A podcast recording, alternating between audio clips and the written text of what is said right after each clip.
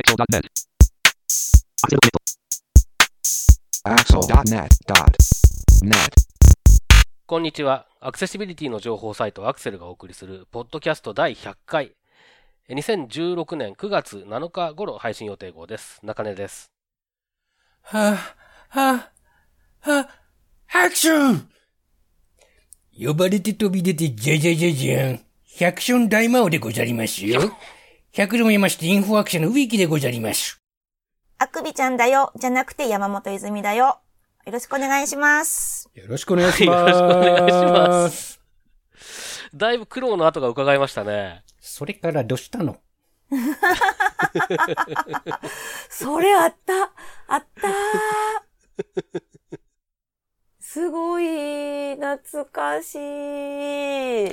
まあ100回目ですからね。最後と、はい、予告通り今日これが最後になるわけですが、まあ最後これで良かったのかどうかは未だに自分でも確信が持てないと言いますか。はい。はい、まあただはい。じゃあ最後はこんなことじゃ困るっていう声が多かったらまだ続くってことですか、これは。どうでしょうね。まあ、圧力がかからなければ続けられるのかもしれませんが、まあそこはリスナーファースト。まあそうですね。リスナーの、はい継続を望む声がどれだけ集まるのか。はい。まあみんな思っているだけじゃ伝わらないので、うんそうなんです。何らかの形でですね。はい。Twitter でもいいですし、Facebook でもいいですし、直接メールでもいいですし、何らかの形で続けてくれと。じゃなかったらもう聞かないぞと。いうぐらいのですね、強いご意見、ご要望があれば考えるってことですね。はい。なければこれをもって、一区切りと。はい、させていただいて、普通の男の子に戻らせていただきます。普通の男の子か。もしくは、まあ、セカンドシーズンがあるかもしれないですね。ああ。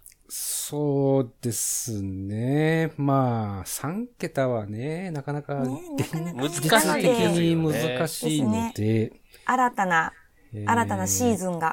はい。まあ、同時にお叱りのお言葉、はい、やっと終わってくれたかと。言ったですね、まあ、安堵の声も聞かせていただければ、私もですね、心残りなく、なんでしょう。幕を引くことができますので、まあ、いろんな意味で、あらゆる角度からのコメントをお聞かせください。お待ちしてます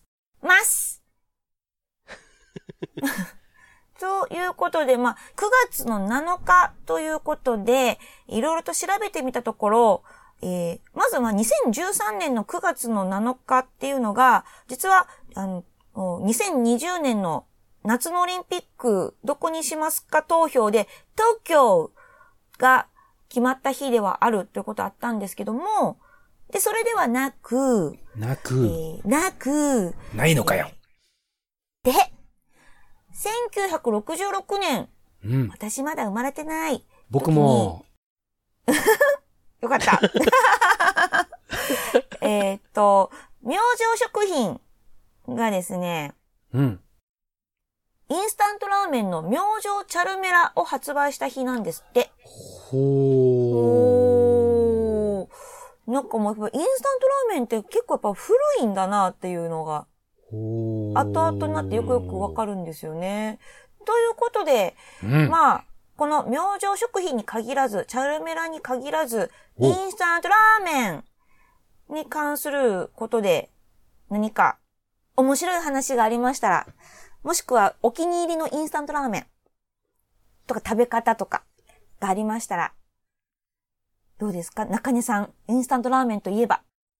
好きなインスタントラーメンは、はい袋のやつだと最近食べてないですけど、はい、最近まだあんだろうな、きっとな。中華三昧が好きですね。あ、中華三昧。ノンフライでしたっけ？ノンフライなんですかね、あれね。なんか。細いやつですよね。多分、そう、細くてちょっと時間がかかるんですよ、茹でるのに。はい、で、あれが好きですね。で、まあ、基本的にね、好きなんですよ、インスタントラーメン。袋もカップも。どういうところが好きなんですか？簡単だからで、カップはね、最近よく食べてるのは、あれですね。台湾ラーメン。おー。でこれは、名古屋地域というか、東海地方に、スガキ屋っていう、スーパーの1階とかに、なんかフードコートみたいなところに入ってる安いラーメン屋があるんですけど。はい、ありますね。スガキ屋食品が出してる、スガキ屋食品は昔からあるのはね、味噌煮込みうどんのインスタントの袋のやつがあって、これはもう僕がちっちゃい頃から食ってるって、今でも食べますけれども、と、同じそのスガキ屋が、カップ台湾ラーメンっていうのを出してるんですね。で、台湾ラーメンって、台湾、まあこれも結構皆さん知ってる話かもしれないですけど、台湾ラーメンって台湾のラーメンなのかと思いきや、あれは名古屋名物っていう謎のもので、どうも聞いたら名古屋にいる、台湾人がやってる台湾料理屋で出してた辛いラーメンが評判になって、で、それが台湾ラーメンと呼ばれるようになったっていうことらしいんですけどね。結構気に入って食べてますね、これは。へえ。あ、なんかその味仙っていうお店でしたっけ？名古屋の台湾ラーメンの有名なところって。はい、あれ美味しいんだ。なんかそれが最近、東京に進出してきたっていう話題が。あ、見た。なんか見たな、それ。はい、マジで。それすごい食いたいんだけど。はい。出てきたので。それちょっとラーメンおじさんでも誘って。はい。ぜひ。行かなきゃ。行ってみてください。植木さんはインスタントラーメンといえば？袋入りなら札幌一番の塩。ああ、うまいですね。美味しい。インスタントラーメン系ならばチキンラーメン。ああ、うまいですね。もう好きですよ、チキンラーメンは。カップヌードルならカレー味。おー。うまいですね。それ以外、昔はよくペヤング焼きそば食ってましたね。はい。ペヤングか。今はですね。はい。毎年2月3月にその C さんっていうカンファレンスでアメリカのサンディエゴってとこに行ってるんですけど。はい。向こうでしか売ってないカップラーメン。うん。ホット&スパイシーとか。はいはい、ありますね。なんかこう、なんていうんですかね、こう、若干怪しげな、でも、アジアンな感じよ、みたいなのとかですね。なんかいろいろあるんですが、意外とそれが向こうで食べると美味しい。で、最近それと似た味を日本でも、たまにこう季節限定でカップヌードルとか出したりしていて、そういう時にはこう買い占めたりするんですけど。前はね、そういうの絶対と言っていいほど食べなかったんだけど、日本で散々食えるなんで海外来てまでラーメン食わなきゃいけないんだっていう、ちょっとこう、意地になってたことあったんですけど。なります。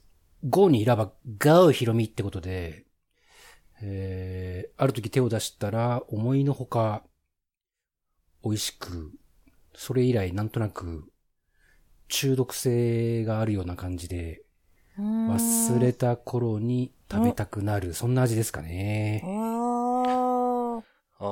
僕カップのやつはアメリカではほとんど食ったことないですけどね、袋のやつも意外とうまいんですよね、あれね。なんかね、変な味があるの、チリなんとか味とかね、なんかね。ああ、そうです。チリなんとかそういうやつですね。そう、日本にあんまりないやつがあって、はい、でかつね、袋のやつはバカみたいに安いんですよ。もう15年ぐらい前の話ですけど、僕が住んでた時なので、1箱に、24袋入って、3ドル60セントとか、そういう何それみたいなのが、普通のこうなスーパーみたいなとこに行くと売ってて、で、それをね、なんかね、2箱ぐらい買ってきて、で、もうなんか、めんどくさいなと思ったらすぐそれ、電子レンジでチーンってやって作って食ってましたね、僕ね。しょっちゅう。すごい食費安かったですよ、だから。イズは？私はですね、インスタント袋麺であれば、一番はやっぱり札幌ラーメンの塩がやっぱりすごいですけど、一時はですね、生麺感覚のラオウとかマルちゃん製麺とか、あっちにね、一時行ってたこともあったんですよね。で、袋麺の時って、基本的にいつも、野菜とかを別で茹でた、一緒に茹でるか、もしくは、野菜炒めを上に乗せて、はいはいはいはいはい。やるっていう、なんか、袋麺だけで完結することがないなと思って、なので結構実は私袋麺を家で食べるときって手間かかって仕方ないんですよね。ああ。まあでも重要だね。そう、なんか、なので別に全然簡単じゃないとかって思いながら、でも食べたいから食べると思って、いろいろと。ちゃんとした暮らしをしてる人はそうなりますね。僕みたいにズボラだと思って、いや特に何も乗せずに、ズルズルズルズルって終わっちゃうんでね。何かというと、野菜炒めを乗せたインスタントラーメンが食べたくなるんですよね。あ、なるほど。はい。それもセットで好きなんだ。そうなんです。なるほど。はい。あとはカップラーメンっていうのは何がいいかなって言ったら、さっきの植木さんの話で、アメリカのっていう時に思い出したのが、うん。数年前に台湾に行った時に、これもだから台湾なんですけど、台湾に行った時に、泊まってたホテルに備品でお茶とかお菓子と一緒にカップラーメンも置いてあったんですね。いいですね。で、謎だなと思って、ちょっと食べてみようと思って、食べてみたら、めっちゃ美味しかったんですよ。へー。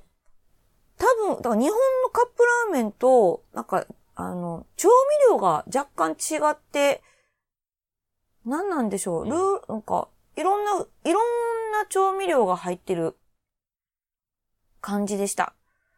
すごい台湾風でした、やっぱり。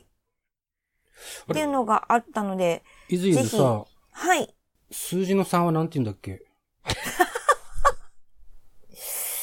？ER3、数でね。はい。3です。3だね。3でした。思い出した。私、台湾に行ってきたんですよ。お。そうなんです。中国語は僕たちはできないからね。ニーハオとシェイシェイと、3人の数だけ一応覚えて、3人で行ったので、ああ、なるほど。ER3 数、あ、ER3、3だ。君は、多分あれだよ。自分で気づいてないけど、いろいろやらかしてきたと思うな、僕は。うん。今思い出した。ずっと数って言ってましたね。そうね、そう。ダメだ。そうか、いいね。しまった。もう一回行かなきゃ。もう一回行きたい。もう一回行かないとだ。やばい。これは間違ってもいいように4人で行ってください。はい、分かった。わかりました。そうしましょう。ずーっとね、数言ってました。3人なのに。お店入った時？うん。何人ですかみたいな時に。数。しまった。こんなとこで気づくなんて。涙出てきた。お店の人には見えない人がもう一人一緒にいるんですよ、みたいなやつ。怖いやつ。ほんまや。怖いなぁ。やっちまったなぁ。ああ。楽しかった。おかしいな。すごい私中国語覚えたとか思ったのにな。残念すぎた。あれびっくりしたー。こっちがびっくりしたわ。ほんとびっくりしたわ。こっちだわ。びっくりしたのは。っていうか、なんでポッドキャストで自分で喋った時に気づくっていうのもすごいですよね。スーなんつってさ。100回やった中でも一番を争う面白さでしたよね、あれはね、結構ね。いや、あれよ。We are スーなんつってね。ですよ。もう一人どこにいるんですかみたいな。絶対にそうですよね、きっと。いや、絶対いたんだって。いたんですよ。怖っ。そうです。です。ということで、そっか、今すっかりその話を忘れていた、失敗したな、台湾の話持ってきたの。そうだった。その時に、その事件の時の台湾で泊まったホテルにあったカップラーメンの話です。ね、今の話は。ね、はい。まあ一応ね、100回目だから、そういったね、この100回を振り返りながらのエピソードを、要所要所でぶち込んだりとかしながら行きましょうかね。そうですね。はい。はい。ということで皆さんも、思い出やおすすめのラーメン、インスタントラーメンのお話がありましたら、お便りお待ちしてます。はい。では、本題の方に移っていきたいと思いますけれども、今回は9月の最初の配信ということで、クリッピングのコーナーで紹介している内容から、この3人が気になったものを取り上げるアクセルクリッピング拾い読みをお届けします。ということで、今回取り上げる話題をまとめて紹介してください。はい。画期的な政策。しかし、運用には注意も必要。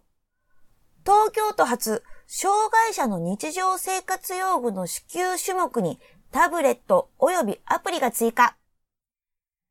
エスタケさんと大塚さんの話がとても聞きたいです。社内でウェブアクセシビリティ勉強会を開催した。全国に広がっていくといいな。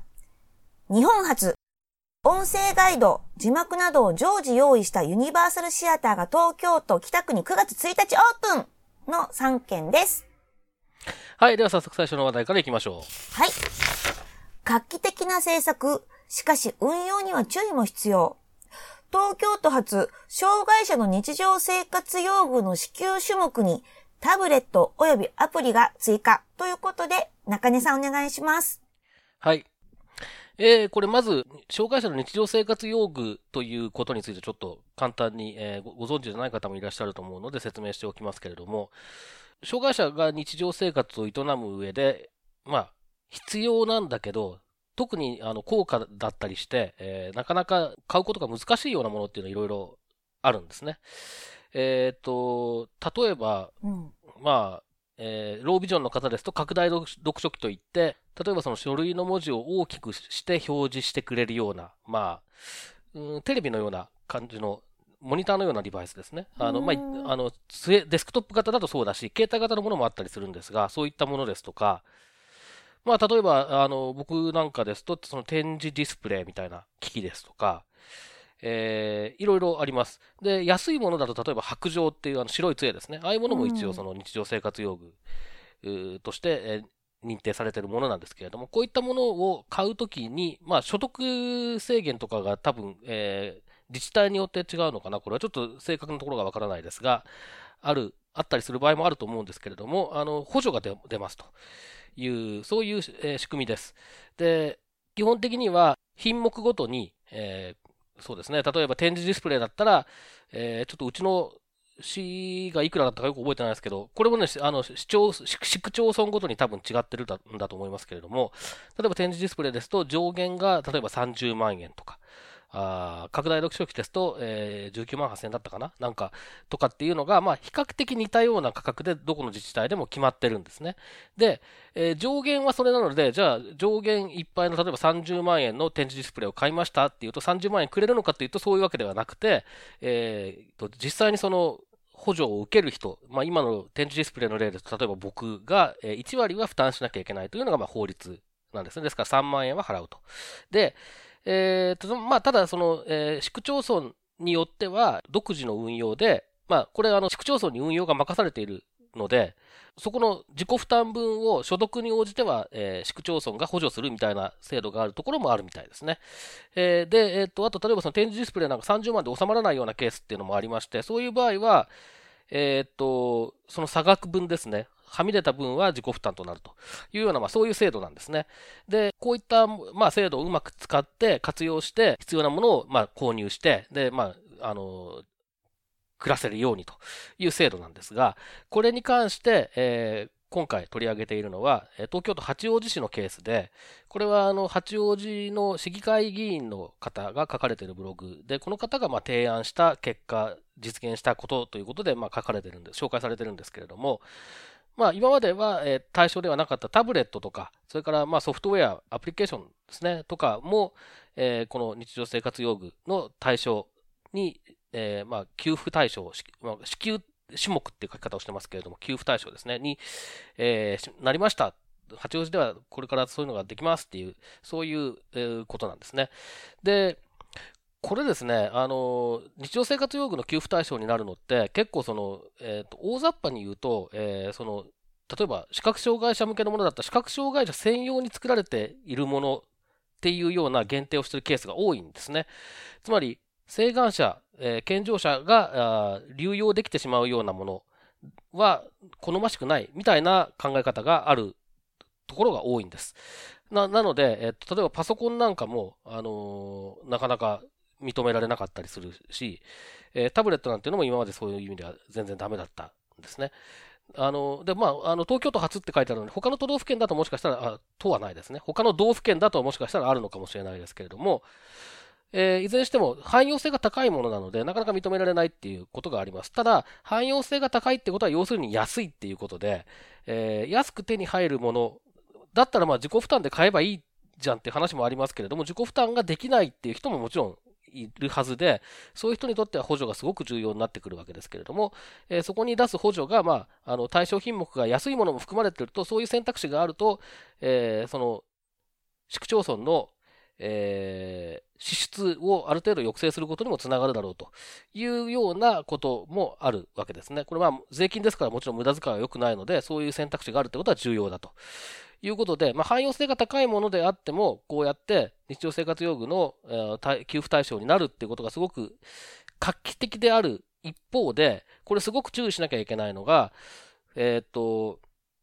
だったら、もう、ここ、例が出てますけれども、そのブログに出てる例では、例えば、拡大読書機の代わりにも使えるよねとか、そういうふうなことも書いてある。で、実際、そういうふうな拡大読書機の代わりとして使ってるようなケースもあります、人によっては。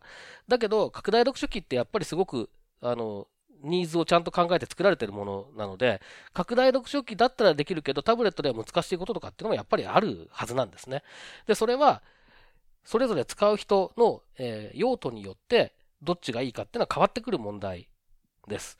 で、あと、例えば iPhone みたいなスマートフォンにしても、それからタブレット端末にしても、全盲でも、例えば僕なんかを見て全盲でも使えるんじゃんっていうふうに思うかもしれない。で、確かに使えるんですけれども、じゃあ全盲の人全てが使えるかっていうと、決してそんなことがなくって、やっぱり慣れとか、あと向き不向きっていうのもありますよね。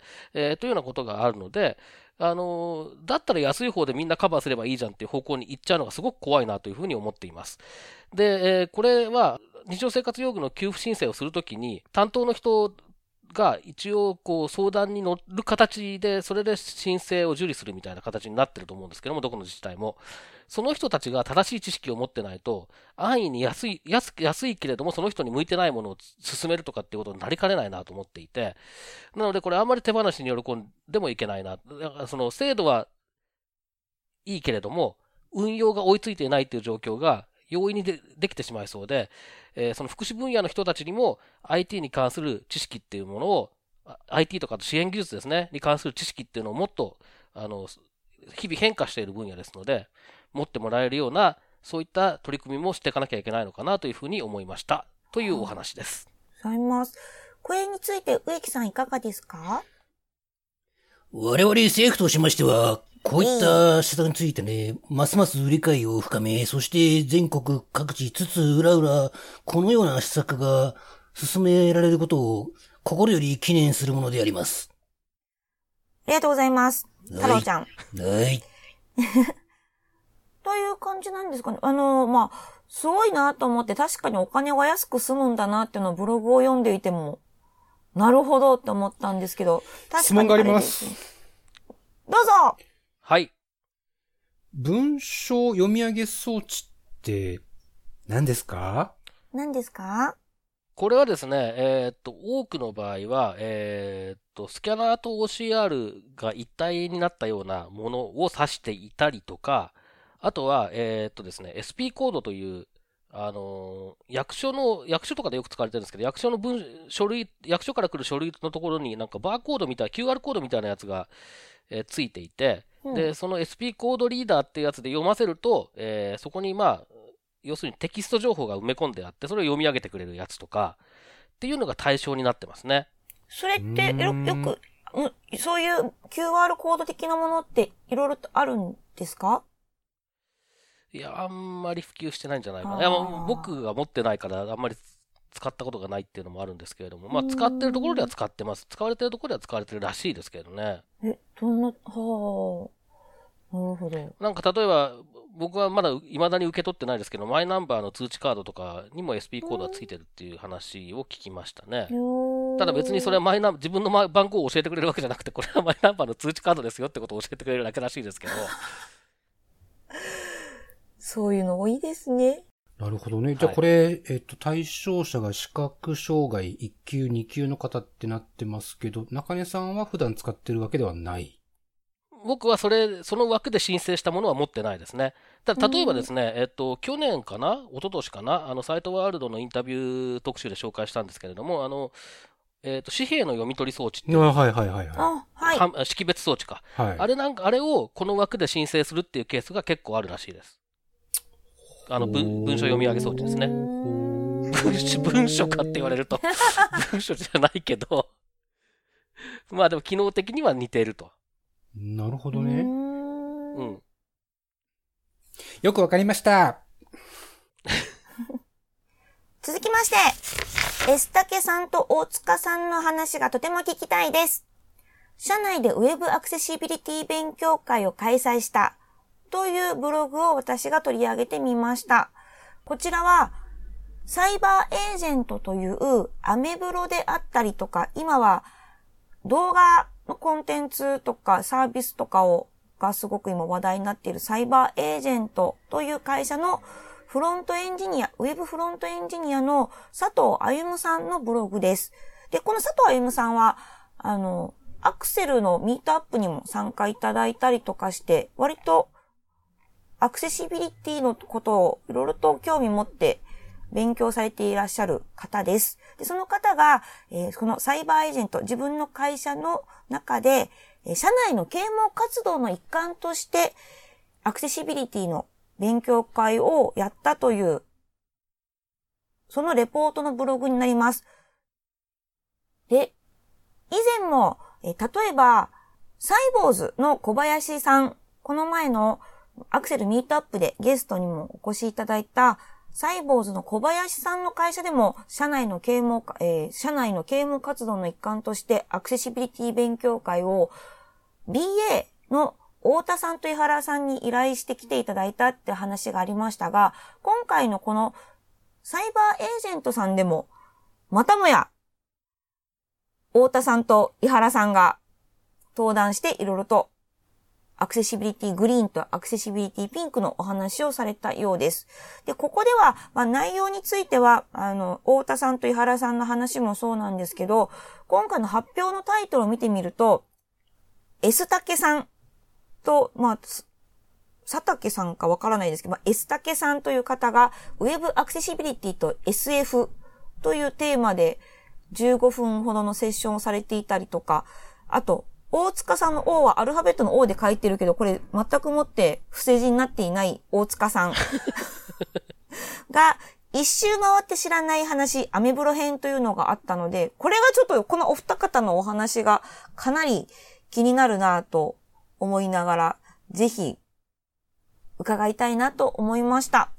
で、このように、ここでいろいろと見ていて思ったのは、サイボーズの小林さんであったりとか、今回のサイバーエージェントさんのように、ウェブサービスを作って運営されている会社さんのエンジニアさんが社内の啓蒙活動としていろいろとアクセシビリティ勉強会をされているっていうことが最近増えているなというのが印象的だなと思いました。そしてやっぱりですね、ここでも、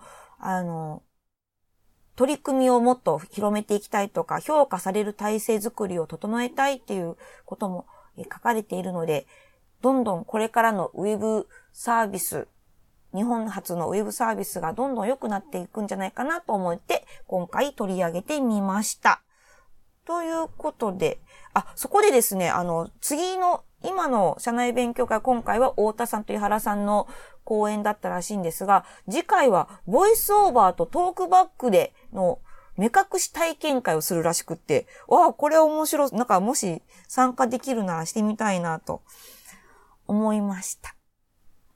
ということで、こちらの記事なんですが、中根さん、いかがですか？なんか、いろんなコンテンツ制作者、提供者がこういったことに興味を示してくれ始めているっていうのが、心強いなというのが、正直なところですね。で、あと、太田さんと井原さんは引っ張りだこだな、という感じですね。もうちょっと太田さんと井原さん、やっぱり本がね、よくできてるので、本当にデザイニング、ウェブアクセシビリティが、はい。なので、そういう意味で言うと当然っちゃ当然なんでしょうけれども、もうちょっと人材を豊富にしていかないと、この業界まずいんじゃなかろうかっていう、そういう気がちょっとしますね。はい。はい。植木さんは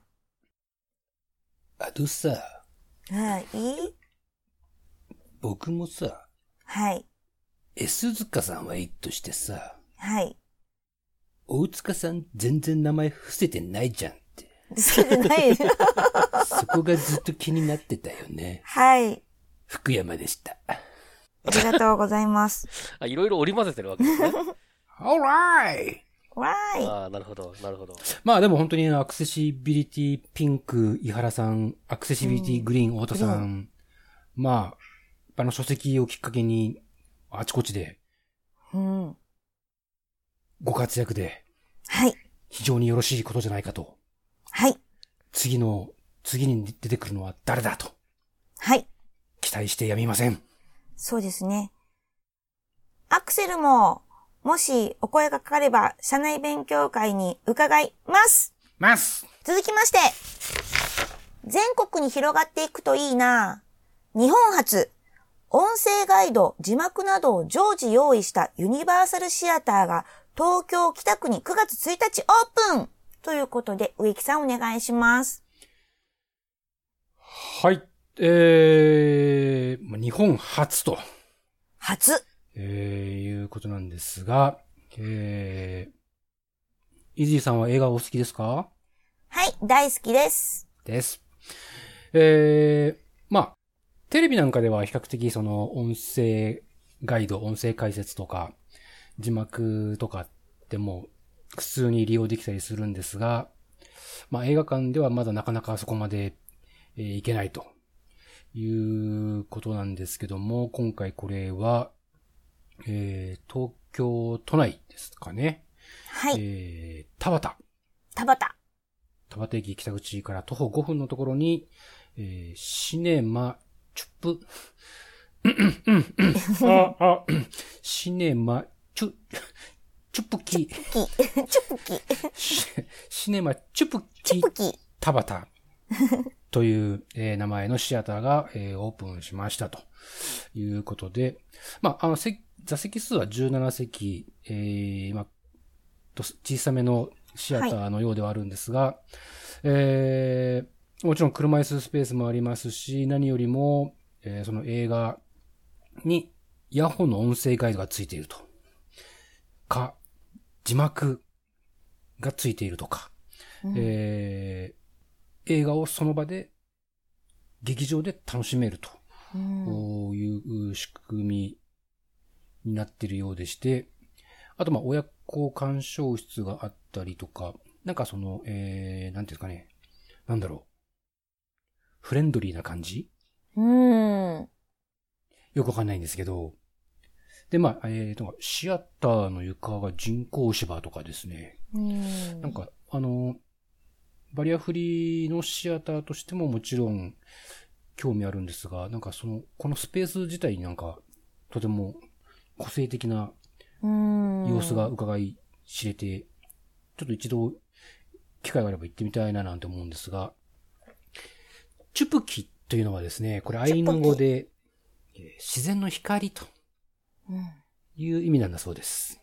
はい、それ以上の情報は私も持たせておりませんので、書いてあることをそのままご紹介したまでなんですが、あとこれこの、シアターを作るにあたってクラウドファンディングかなんかを利用したなんてことも書いてありましてですね、9月1日オープンと。はい。いうことですので、どんな風に皆さんが利用していかれるのか。シア、一階がシアターで2階はなんかイベントスペース的な感じになってるとも書いてあるので、まあ、ちょっとどれぐらいの広さかわからないんですが、まあ、なんならアクセルのミートアップで一度お邪魔してもいいのかななんて思ったり思わなかったりラジバンダリでございます。行きたいですです。おー、これ中根さん、はい、この映画館なんですけれども、これやっぱり画期的なんですよね。画期的ですよね。常設でそういうことができるっていうね。で、もともとこのチュプキさんっていつだっけな、1年ぐらい前かな、なんか、京浜東北線の別の駅、北区内ですけど、やっぱりのすぐそばで、始めたんですね、同じようなことをね。で、なんだけどたまたまそこがなんかそのなんていうんですか、商業営業をしていいとかいけないとか、そういう感じのその、ゾーニングのに引っかかって北区の。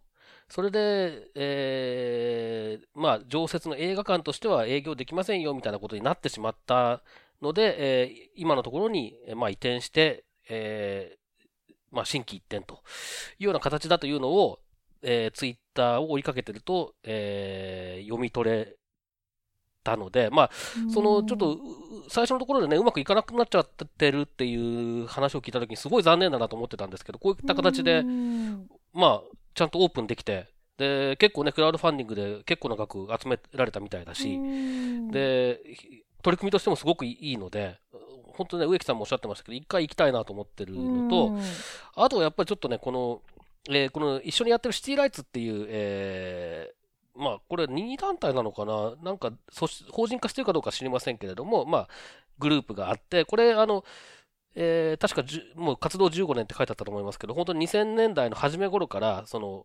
FM ラジオを使って館内で、音声解説を、やるっていう取り組みをずっとやってるところなんですね。だからそこと一緒になってやってるんですけれども、まあ一回ちょっとねその人たちも含めてなんか話を聞いたりできたらいいなとぼんやりと思ってたりはしますね。ですね。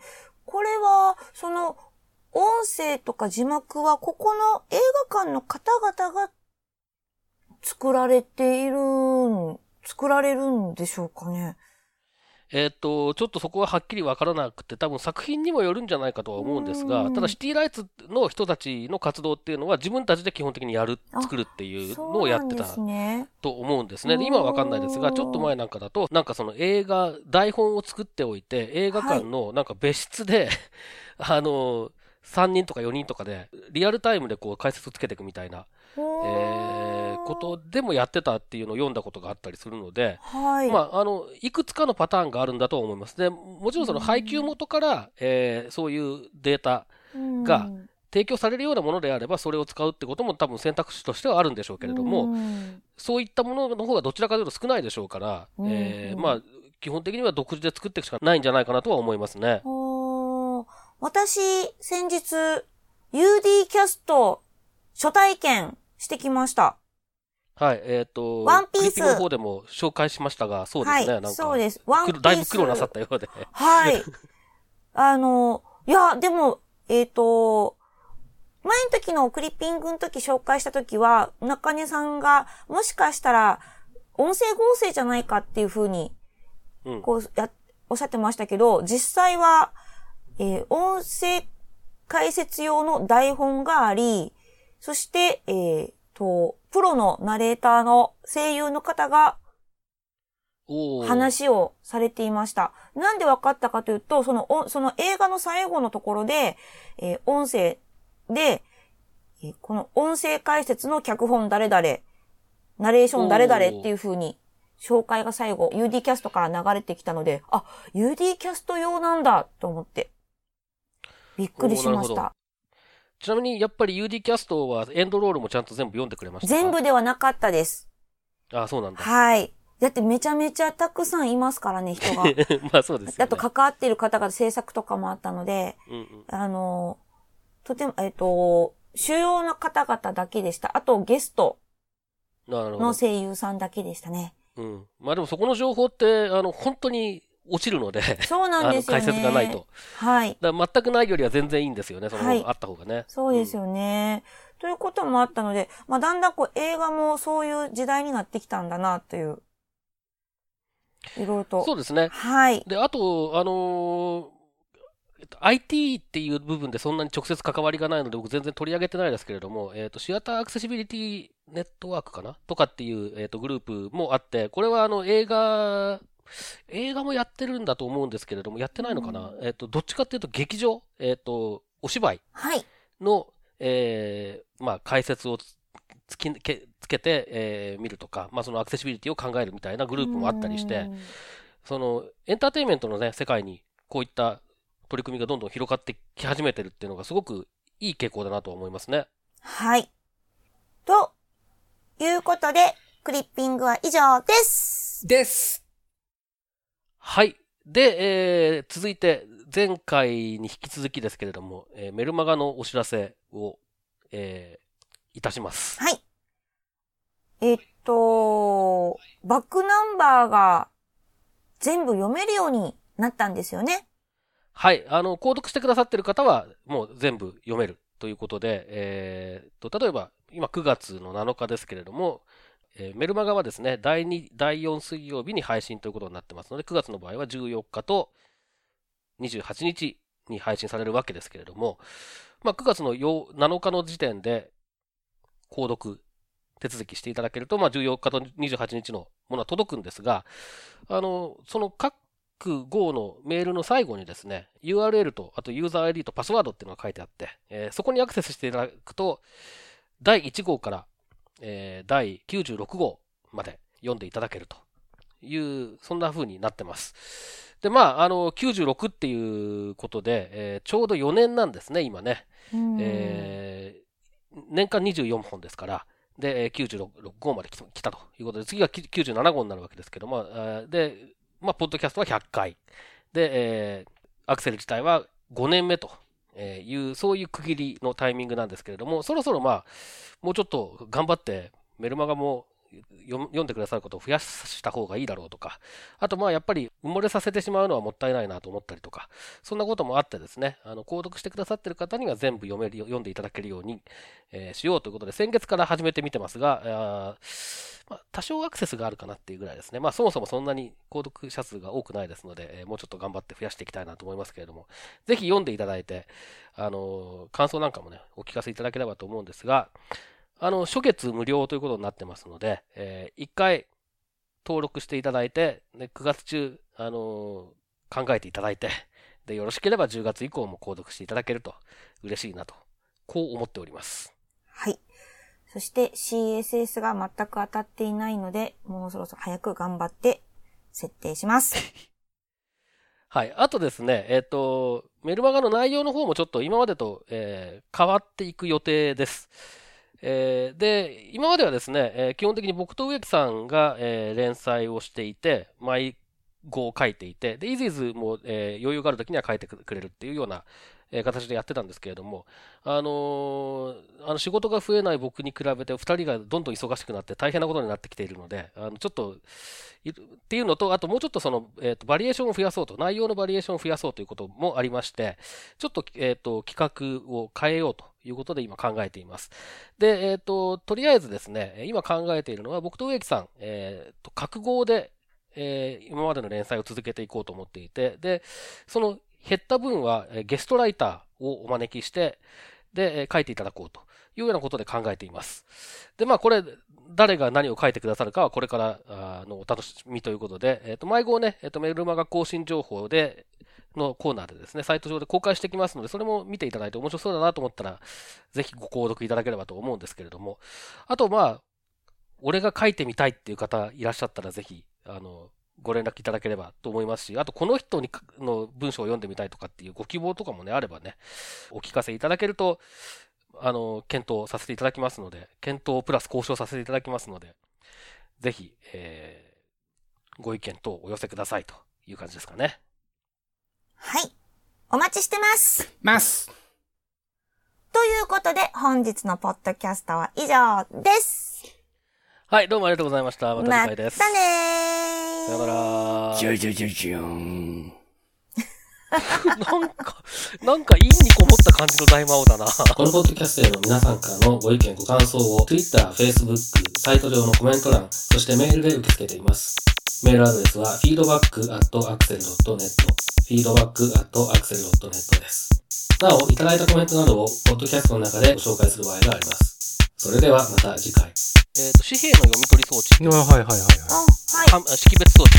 はい。あれをこの枠で申請するっていうケースが結構あるらしいです。